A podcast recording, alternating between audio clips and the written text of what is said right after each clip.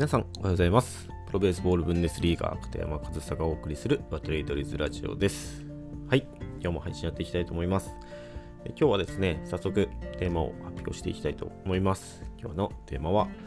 え、日本人指導者の僕がドイツで感じた指導者として大切なこと。です。はい、日本人である僕がですねあのドイツで指導者という立場を立場に立つことで感じた指導者として大事な要素っていうのをお話したいと思います。で、まあ、それがね、もう最初に言っちゃいますけど、それは何なのかっていうと、えー、理由を説明できることです。の理由を説明できることっていうのは僕は指導者としてとても大切な要素の一つだというふうに思います。でその理由もねこれからお話ししていくんですけど僕はですねその日本で指導者という立場には、まあ、立ってあるチームのねあの立場には立ってないんですがドイツでもう、えー、4年5年くらい指導者という立場でやらせていただいてます。それはもう、えー、小学生中学生高校生あと大人と幅広い年代のコーチをさせていただいてるんですがもうどの年代にも言えることなんですけど選手は必ずあの何か疑問に思ったら理由をちゃんと聞いてきます。例えばなんで今日の試合僕じゃなくてあいつがスタメンなんだ？とかなんで今日俺のポジションはいつももいつも守ってるショートじゃなくてセカンドなんだ？とかなんで5イニングじゃなくて4イニングでえー、マウンドから下ろしたのかとか、かそういった理由をすごく聞いてきます。で、これは何か不満があるとか、文句を言いたいっていうことではなくて、単純に理由を知りたいんだと思います。で、この時に僕はちゃんとした理由を答えるように心がけています。なんで、スタメンが君じゃなくて彼なのかっていうことは、まあ、バッティングだけ見ると君の方が上かもしれないけど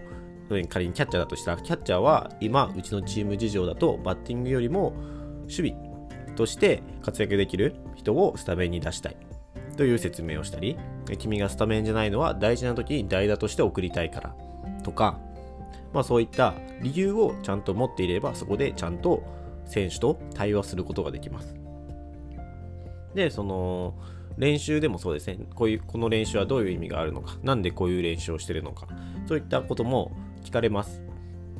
で、それにちゃんと答える。そうすることによって、ちゃんと質問を受けてくれる、こっちの選手の話を聞いてくれる、それにちゃんと答えてくれるっていう、その過程で、あの信頼関係っていうのも生まれると思うんですよね。で、これは指導者対選手はもちろんそうですし、あのーもっとね、小さい子供、小学生、中学生くらいを相手にしていると、親からも、保護者からもそういった理由聞かれます。なんでうちの子じゃなくて、あ、あの子がスタメンなんだとか、なんでうちの子はあの場面で変わったんだとか、その時も同じように理由をちゃんと答えます。少し疲れが見えてきたから変えたんだとか、あの子のプレーを、試合でのプレーを見てみたいから変えたんだとか、そういったね、理由、もちろんね、それに加えてね、もう少し出してほしかったなとかいうことをさらっと言ったりはしますよ。でもそれは何か嫌味ではなくて、希望として、それは誰でもね、親であれば自分の子が出てる試合を見たいと思うので、それも、いや、わかるよって、それはもちろんそうだねっていうふうに答えてあげれば、全然何かギクシャクするようなことはないですし、それはもう、コーチ対選手でもそうですし、あのコーチ対保護者、選手の保護者でもそうだと思います。でもね、これをね、理由を答えられないと、あ、いやとか、ああの時はとか、なんか濁す濁すようだと、多分そこに不信感が生まれてくるんですよね。で、それを、そういった不信感っていうのは、どんどん、なんですかね、溜まっていって、あのこういったやり取りがすごくストレスになってくると思うんですよ、お互い。なんですけど、毎回ちゃんとした理由を持っていて書いていれば、まあ、指導者として、僕の立場としてもちゃんと理由があるから自信を持って説明できますし、まあね、100%納得できない人ももちろんいますよ。自分が試合出れないのはもちろん悔しいですし。なんですけど、それで関係がギクシャクするようなことはないですしあとはそこでじゃあ君が試合に出るためにはこういうことがチームとしては必要だよっていうアドバイスもできるじゃないですか。でも理由がないとそういったところのアプローチすらできない。ね、あの日本ではねあまりその選手の方からなんで試合に出れないんですかっていうことを聞いてくることってほぼほぼないと思うんですよね。むしろな聞いてくるようだったら指導者はなんで試合に出れないか自分で考えろみたいなことを言う人も多いんじゃないかなっていうふうに思います。なんですけどそれはそうもちろん考えさすことも大事ですけどあの質問に対して聞いてきたこと、まあ、聞いてきてくること自体が多分日本の環境では難しいのかもしれないんですけどちゃんと、あの、こういった理由だからっていうふうに答えてあげるのも僕はすごい大事かなと思いますし、まあ、仮にね自分で考えろっていう言い方をするにしてもちゃんと理由を指導者は持っていることは大事かなっていうふうに思います。その理由があるとないでね信頼関係とかその後の人間関係っていうのにも響いてきますしその信頼関係っていうのはその後の、ね、プレーとかにもねあの通じてくると思うんですよ。信頼してその監督の指示に従えるかどうかとか。なんで僕はその指導者として大事な要素としてあの理由をちゃんと説明できること変えた理由、えー、そのスタメンがこのメンバーである理由この練習の理由もう全てにおいてねなんとなくとかじゃなくて、えー、好き嫌いでとかは思ってるのかですよね。ちゃんとした理由があって、えー、どういった理由でもいいと思います。ちゃんとした理由であれば。なんですけど、それをちゃんと説明できるように